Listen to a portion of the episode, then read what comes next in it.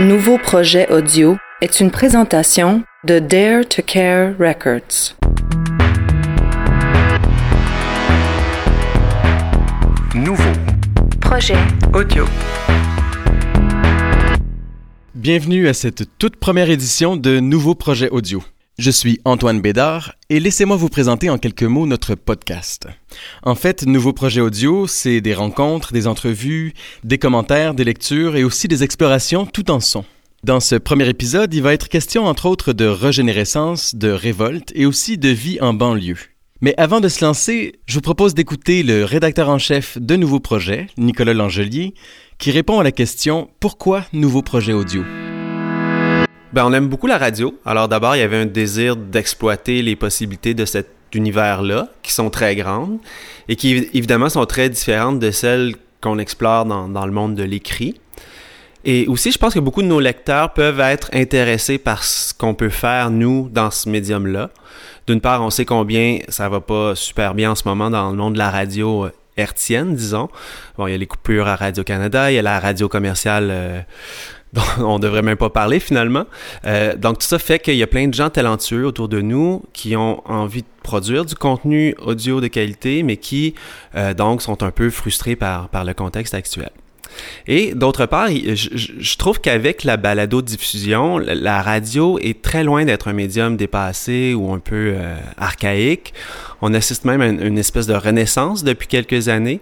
Je sais que moi, personnellement, je suis abonné à plein de, de balado-diffusion de toutes sortes et je trouve que ça s'intègre vraiment bien dans, la vie quotidienne. J'en écoute en, en, marchant dehors, en faisant la vaisselle, le ménage, euh, en voiture évidemment aussi. Donc tout ça fait que on, on trouve qu'il y, a des belles possibilités et on a juste eu envie de voir ce qu'on pouvait faire avec ça. Bon, avec les, les ressources qu'on a, c'est sûr, mais aussi avec une grande envie de produire des choses de qualité, comme avec l'écrit, mais dans un autre médium d'une façon euh, complémentaire. Alors, merci Antoine de, de, prendre ça en charge et j'espère que nos, nos lecteurs vont apprécier. Conduire comme ça régulièrement, c'est une nouvelle chose. Pas politiquement correct, mais pas désagréable. J'aime assez conduire. La voix qu'on vient d'entendre est celle de Raphaël Germain. Née à Montréal en 1976, Raphaël est maintenant une fière résidente de Laval-Ouest. Elle y écrit des romans, Volte-face et Malaise, des séries télé comme Les Bobos, ou encore des essais lyriques sur son nouveau quartier, comme on va pouvoir le lire dans le prochain numéro de Nouveau Projet. Elle revient souvent à Montréal pour collaborer entre autres à Bazo.tv, et aussi, bien sûr, pratiquer l'art ancestral du parking en parallèle.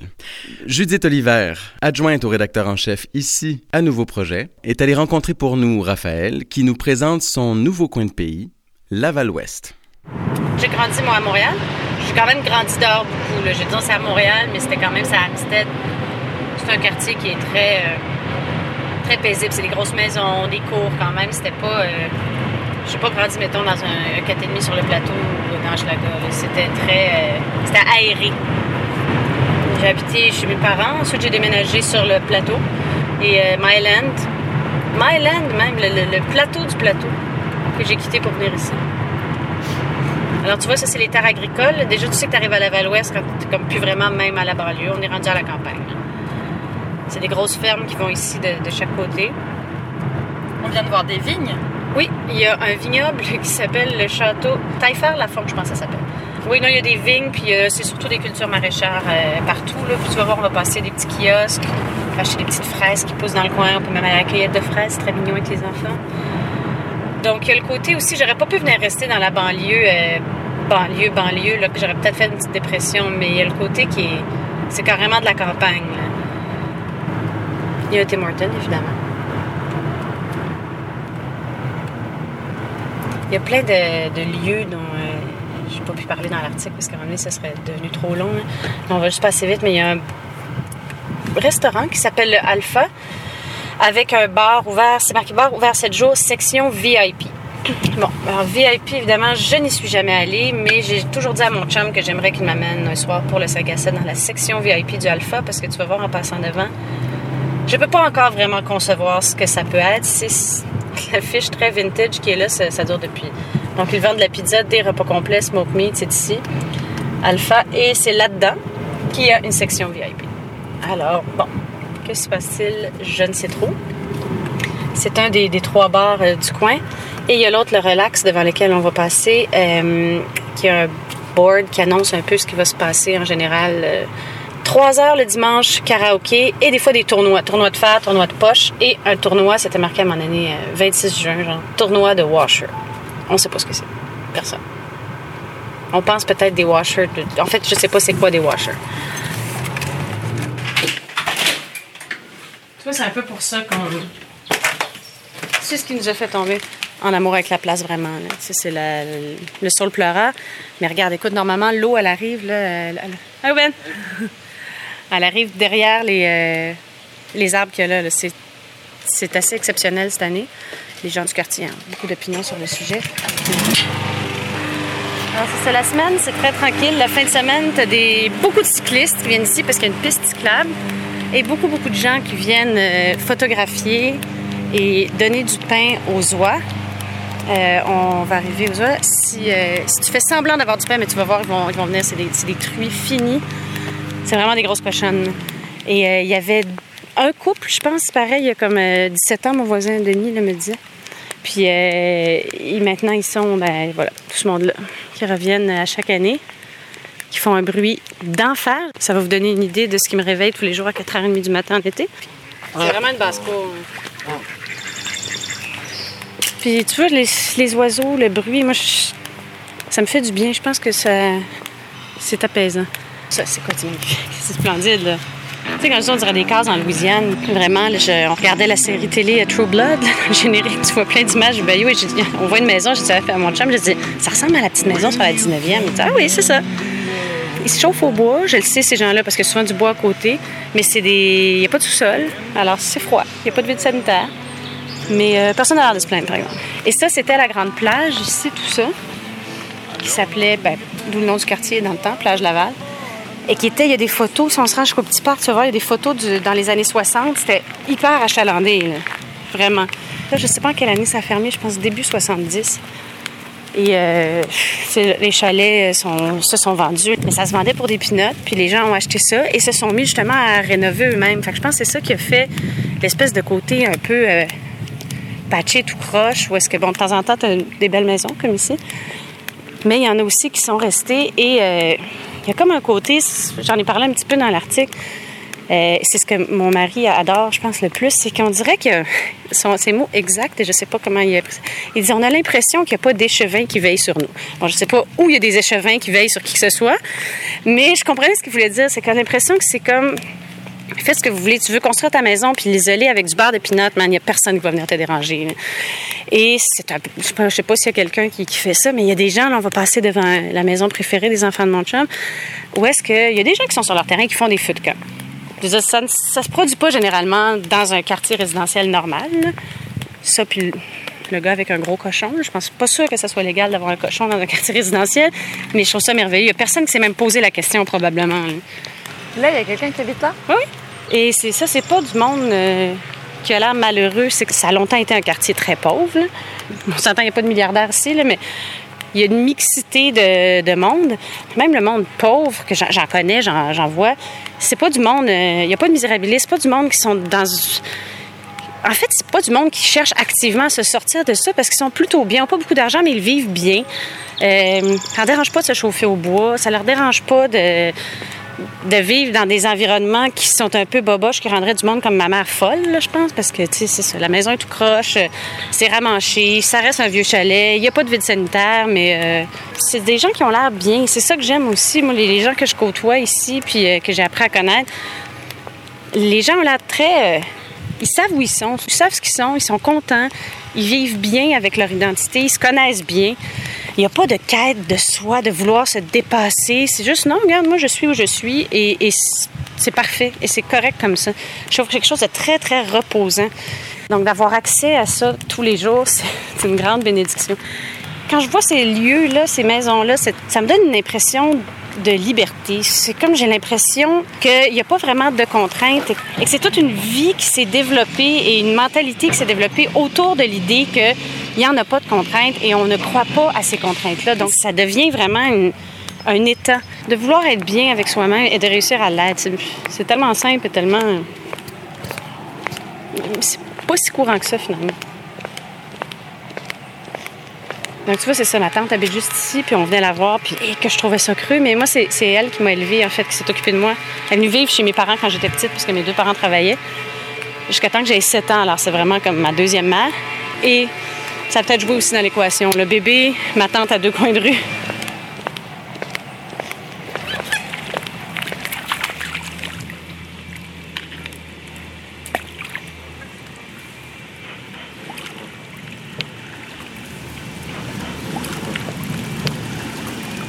Je les ai emmenés des- parce que mon pain il était trop. euh, Ils veulent pas votre pain? Ah, il voulait pas mon pain. Mon Dieu, c'est rare qu'ils font leur difficile. Non, il est- D'habitude, je l'ai fait toaster puis il était Ah. trop brûlé ils sont fancy. Ils aiment bien les bagels, là. C'est un bagel, viens de manger dans ta main. Ah ouais? Ouais. Tout à l'heure, elle venait manger dans Oui, ma oui. main, Yann, tu penses qu'on a du pain? Plage Laval. Un essai lyrique signé Raphaël Germain, à lire dans Nouveau Projet 6. Attention à vos dos. C'est parce que c'est un texte qui, qui est prétentieux quand même. Grandiloquent un peu, tu sais. Mais bon, je vais essayer. D'accord.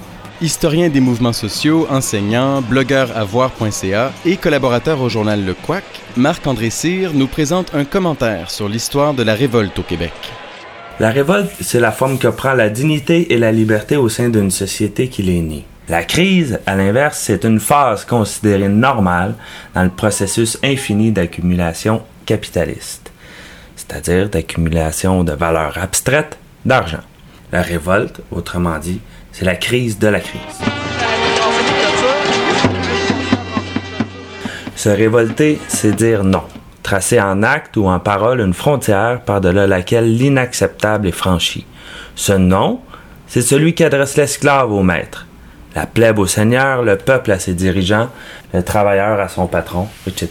En traçant cette frontière, le révolté affirme que quelque chose en lui-même mérite d'être préservé. À l'heure de la soi-disant fin de l'histoire, proclamée par quelques prophètes de malheur, où l'idéologie libérale est intégralement triomphante et où toute forme de réflexion qui vise le dépassement du capitalisme est considérée comme hérétique, à l'heure de la crise écologique, politique et économique qui est la nôtre, la révolte, pourtant, est plus discréditée que jamais. Elle est considérée illogique, violente, elle est considérée comme un assaut contre la démocratie, comme un refus du principe de réalité, rien de moins. Notre système étant supposément rationnel, la seule réponse à ces crises chroniques serait celle de l'austérité et du sacrifice. Il se trouve heureusement des gens qui refusent d'accepter d'être les victimes de l'histoire et qui tentent, tant bien que mal, et parfois maladroitement, disons-le, d'en être les acteurs. Seulement, la seule source de légitimité à leur portée ne se trouve pas dans le présent, cet éternel recommencement, mais dans le passé, dans son passé, celui de la révolte et de la résistance.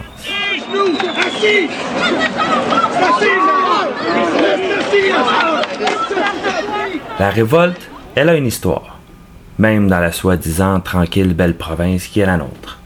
À l'ombre des monuments et des grands personnages, elle creuse comme une taupe pour fragiliser l'édifice de l'exploitation et de la domination. Elle peut faire tomber le cortège des vainqueurs, celui qui piétine encore aujourd'hui les victimes de l'histoire. Cette histoire, c'est celle des étudiants contre la hausse des frais de scolarité. C'est celle des immigrantes exploitées. C'est celle des sans-papiers, des Amérindiens, des déserteurs et des chômeurs. C'est dans le passé que le mouvement de contestation actuel peut trouver le souffle, le courage, la ruse nécessaire pour affronter la violence d'un présent qui refuse de leur accorder ne serait-ce qu'une once de légitimité. C'est pour ça qu'il est nécessaire de garder en tête des mobilisations historiques comme celle du mouvement des chômeurs des années 30. À chaque moment, il faut arracher la tradition au conformisme qui menace de le rendre inoffensif. Cette histoire, il faut l'écrire avant qu'elle soit captée par l'oubli.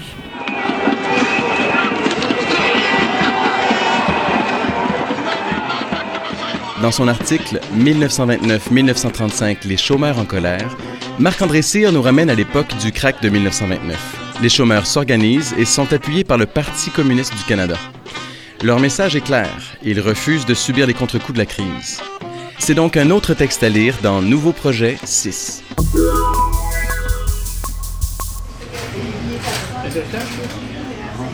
Oui, ici, ici, ici, ici, ici, ici, allez, ici, allez, allez,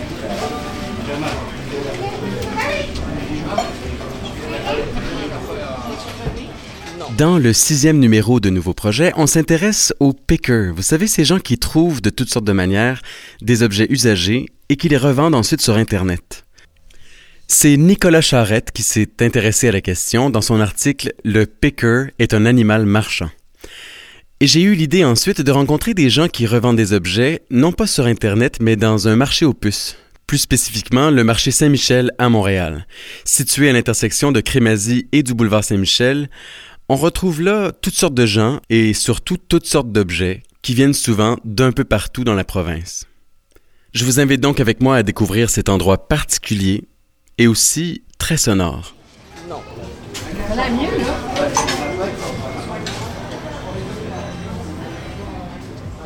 11 ans, je suis. Puis on vend ça d'affaires. On va aller dans le camp, puis on ramasse des affaires. On vend ça ici. On va euh, plusieurs dans camp. Partout. Hein. On va jusqu'à Joliette. On va à Joliette. On va euh, partout. On va à Québec. On va partout. Faut pas que ça soit trop, trop, trop cher, parce que sans ça, on tombe pas on tombe pas en notre argent. Parce que c'est pour ça qu'on faut toujours euh, acheter moins cher. Puis, euh, on fait petit profit un petit peu, mais. Moi, ça fait 11 ans, ça. Il y en a d'autres qui ça fait plus que nous, plus 11 ans. Toutes les 8 semaines, on, on vend tout ça de ça de même. Moi, je, joue dans un système de son où je répare. Les gens sont réparés, des fois, ils en médecine, on les met. C'est pas mal de tout qu'on vend. Ils vendent de tout pas mal, mais c'est euh, que c'est la fait qu'ils vendent plus, c'est des meubles. Les meubles antiques. Ils, vendent très bien, puis euh, c'est à part de ça, tous les petits objets antiques, ça, passe. ils sont prêts à payer, puis il y en a qui ne payent pas. Ils, payent, euh, ils veulent payer moins cher. C'est normal, c'est un marché au plus. c'est pour ça qu'ils appellent ça un marché au plus. C'est pas un magasin comme un général, c'est tout le monde. Mais des fois, on, on chicane Des fois, on dit non, non, si vous voulez pas me donner ça, euh, ailleurs, euh, allez ailleurs, pensez-y. Euh, ça nous coûte cher. Ça coûte cher, nous autres, ça ici. Pour payer euh, le kiosque, payer les employés, payer tout ça. C'est pour ça qu'il faut arriver à notre argent. C'est bien beau te vendre, mais si on ne fait pas une crise de simple.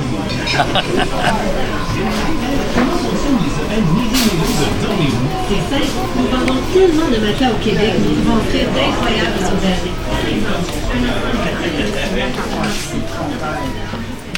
J'ai vendu des bijoux vintage et collectible. J'ai commencé avec des tasses et euh, des tiers en haut. Puis là, je veux que ça marche pas beaucoup. Puis euh, le bijou, c'était mon domaine depuis euh, au moins 25 ans. Puis là, j'aime le bijou. Puis je dis, ah, je vais commencer euh, avec ça. J'ai commencé un peu, puis là, j'ai rendu avec quatre kiosques pleins. C'est fatigant parce que tu es tout le temps en train de trier, trier, trier, trier. C'est pas une journée que j'ai rien à faire. As-tu vu, tu J'ai une boîte pleine ici, gars. Puis il faut que je trie ça. OK? Mais là, j'ai quelqu'un qui m'aide le, le, samedi puis dimanche. Mon ami, elle vient pour 3-4 euh, heures l'après-midi. Le temps que je fais le triage, elle prend soin des clients. C'est ça. Puis euh, ça fait une bonne 8 ans que je fais ça, c'est ça. Cette année, ça fait 8 ans. J'aime ça. Mais moi, j'aime le public. Hein? J'adore le public, c'est pour ça. Puis je commence à être connue comme Madame Bijou, là. Ça rentre, tu sais, dit bonjour Madame Bijou, comment ça va? OK, ma belle-fille, qu'est-ce que t'as? Wow! Ça fait 3 dollars. Voulez-vous un petit sac? Oui, s'il te plaît. Sac. Voilà. Oh, bravo. Merci beaucoup. Puis toi, mon gars? Comment ça, t'as pas eu à rien? Maman t'a rien acheté. Regarde, attends une minute, Madame Bijou va te donner quelque chose. Maman. Regarde. regarde, ici, regarde. Tu veux-tu ça? Tu veux la grenouille? Come on, regarde. Touche-les. C'est ça. Oh, ben. Tu veux toucher? Merci. Merci beaucoup. Bye. Ben, j'ai quelqu'un qui va dans les encans pour moi. Euh, j'ai lui, puis j'ai d'autres mondes, tu sais, comme euh, manquer la main, ils sont décédés, puis il y a des bijoux, ils m'apportent. Les magasins qui sont fermés, mais les messieurs, il y storage leurs bijoux, puis quand ils voient quelqu'un qui, qui sache qu'il va l'acheter en lot, ils viennent m'en. J'ai déjà acheté un magasin complet. Le monsieur l'avait dans un storage pendant, je sais pas, 3 ou 4 ans.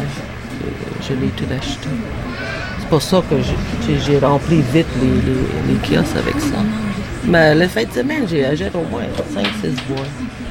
Tout le temps. tout le temps. Oh oui, beaucoup, beaucoup de travail, c'est sûr. That's it, mon gars.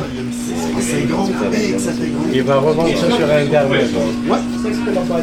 Mais c'est que je vois souvent, mais à la fin, tu veux propre, tu l'achètes. Combien tu vas juste d'arbre, tu vas pas la battre? Il était écœurant, il était. Oh, il est réellement écœurant. Sauf que Colin. Ben, euh, moi, moi, 10 pour lui. Ouais, c'est ça. J'y pense cette semaine, puis cette prochaine. Ah oui, ah oui, oui, oui.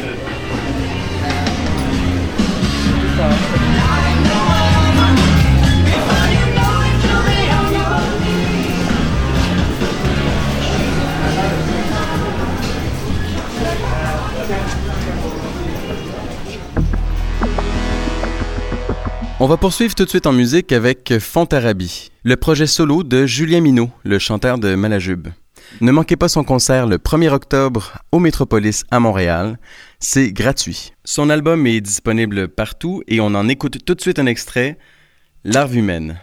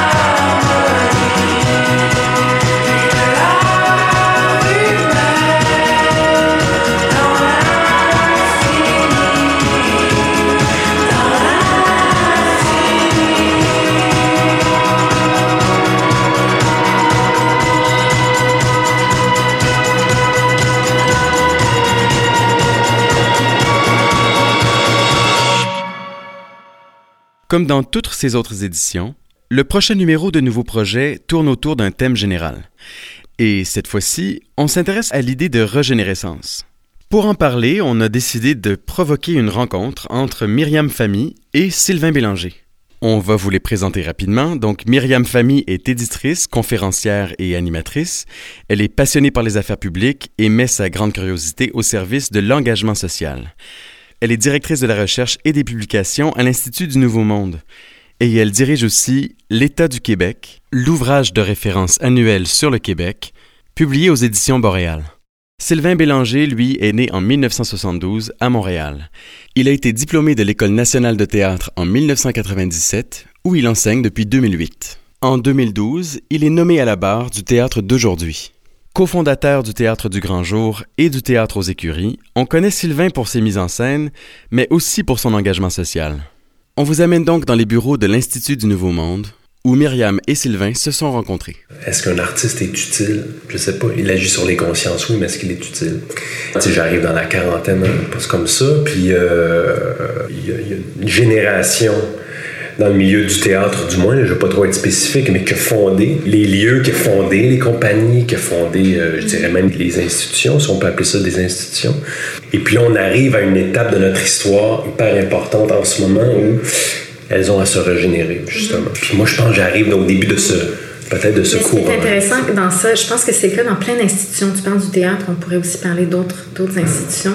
À quel point est-ce qu'il faut euh, recommencer à zéro ou travailler dans la continuité? Ça, c'est une super grosse question Ouais. que moi, je me pose souvent. La première Euh, qu'il faut se poser. Oui, et, et en tout cas, une chose qui est certaine, c'est que euh, chez les jeunes que moi je côtoie, il y a un désir de continuité, c'est-à-dire on sent que les jeunes veulent connecter à, leur, à leurs aînés, mais qu'on leur, on leur en donne pas l'opportunité. Euh, et, euh, et je pense que c'est dans cette transition à, à l'intérieur des institutions que ça pourrait être possible, que ce soit dans le, le- le- le théâtre ou moi je me suis intéressée au syndicalisme récemment qui est en crise, qui euh, bat de l'aile, on pourrait dire à certains égards, qui en tout cas certainement pas la cote dans notre société. Mm. Et euh, je me suis rendu compte que ben, peut-être qu'une des façons de, de lui redonner un, un souffle, c'est d'entamer un dialogue avec les plus jeunes. Euh, je trouve que dans beaucoup d'institutions, il y a beaucoup de personnes qui s'accrochent, qui sont là depuis très longtemps, qui s'accrochent et qui devraient peut-être faire plus de place. Euh, Je veux dire, c'est une rengaine qu'on entend depuis toujours, là, à Ouais. faire de la place aux plus jeunes, mais... euh, Une place, ça se prend aussi. oui, c'est vrai, c'est vrai. On peut attendre, mais on peut la prendre aussi. Il y a des moyens. ouais. J'ai j'ai l'impression qu'il y a une espèce de conscience euh, collective qui traverse les générations, qui reconnaît que la grande cassure de notre histoire s'est faite au tournant de la Révolution tranquille. Puis qu'on a de la difficulté, nous, on reconnaît qu'on a de la difficulté, nous, à faire une aussi grosse cassure. On s'est souvent fait dire Ah, vous êtes sage, vous prenez pas votre place. Moi, je trouve qu'au contraire, cette sagesse-là est un, très beau moteur. En même temps, on érige la Révolution tranquille en espèce de- d'âge d'or euh, qui est indépassable. Tu tu peux pas faire mieux que ce que eux autres y ont fait. Ouais. C'est sûr que dans ce cas-là, tu as peut-être tendance à prendre moins de risques, euh, à y aller euh, plus sagement, comme tu dis. Mais par ailleurs, il me semble qu'il y a certains domaines où on aurait tout intérêt à revirer les affaires de bord et à recommencer à zéro. Moi, c'est la grande question Mhm. que la gauche se pose tout- toujours. Est-ce qu'il faut transformer de l'intérieur lentement ou est-ce qu'il faut, euh, mettre le feu aux poudres puis euh, recommencer à zéro. Mhm. Euh, par rapport à certaines crises actuelles, moi, j'ai le sentiment qu'il faut peut-être brasser la cage davantage. Et euh, c'est un peu épeurant comme perspective, Euh, mais la prudence que tu décris me semble mal avisée dans certains domaines, comme la crise écologique, par exemple, ou les- la crise des inégalités sociales Mhm. qui s'accroissent, Mhm. qui pourrissent notre société de l'intérieur. C'est vraiment du poison social, à mon avis, les inégalités, parce que hum, ça crée une société qui systématise l'exclusion. Et euh, à un moment donné, le monde exclu, là, ils vont en avoir ras le pompon et ils vont vouloir, euh, ils vont vouloir qu'on les, qu'on les voit, qu'on qu'on les reconnaisse. Et euh, ça peut mener à des, à des choses désagréable là, euh, pour une société qui cherche à être paisible et pour la cohésion sociale. Donc, euh, moi, je me dis des fois, peut-être qu'il faut revirer les affaires de bord avant que, que ça pète. Euh, Mais comment on peut revirer les affaires de bord? Moi, d'après moi, tu parles, je trouve, d'un rapport au pouvoir puis à la force du nombre. Virer les affaires de base, ça veut dire à un moment donné qu'il y a une démonstration de force ou du nombre qui fait en sorte que ceux qui ont réellement le pouvoir font, ben, on n'a vraiment pas le choix, tu sais. C'est vrai que dans mon discours, il y a une- quelque chose de, de théorique, mais après, pour l'application, j'avoue que je sais pas. euh, C'est ça, puis je me méfie des fois de, de- de- des grands désirs qui peuvent euh, finalement tourner à vide parce qu'on se dit euh, qu'est-ce que ça veut dire virer de bord, que ça- faut, faut- moi je pense qu'il faut avoir un certain pouvoir pour virer les choses de bord. Ah, ça se fait pas euh, facilement, ça se fait pas rapidement non plus. J'ai l'impression que le, le- que le conservatisme est beaucoup plus ancré qu'on le pense. Puis qu'on lutte pas contre un truc qui est issu à une seule génération, mais qui date de 1910, puis Mm. 1920, puis, puis même avant les guerres. Il y, a, il y a comme un truc qui est ancré qui, qui est pas si libre que ça au niveau de la pensée au Québec. On veut bien tout réinventer, tout ça. On est un jeune pays, puis on le voit nous autres parce que en théâtre, tu il y a 70% de l'offre sur l'ensemble du territoire québécois qui est de la création québécoise. Alors que tu vas dans d'autres pays en Europe, c'est beaucoup plus du répertoire qu'on va faire. Fait, fait que une- t'as un rapport, euh, les artistes par rapport à leur, euh, leur civilisation qui est vraiment, euh, on a tout à créer. Puis on crée, on crée, mais est-ce qu'on crée des fois un peu aussi du vide ou, tu le temps nous le dira, là, mais pas où je m'en allais par rapport à ça. Mais juste dire que j'ai l'impression qu'il- qu'il- qu'il- on, veut faire aussi des généralités, mais sur des choses qui sont comme très très courtes dans le temps.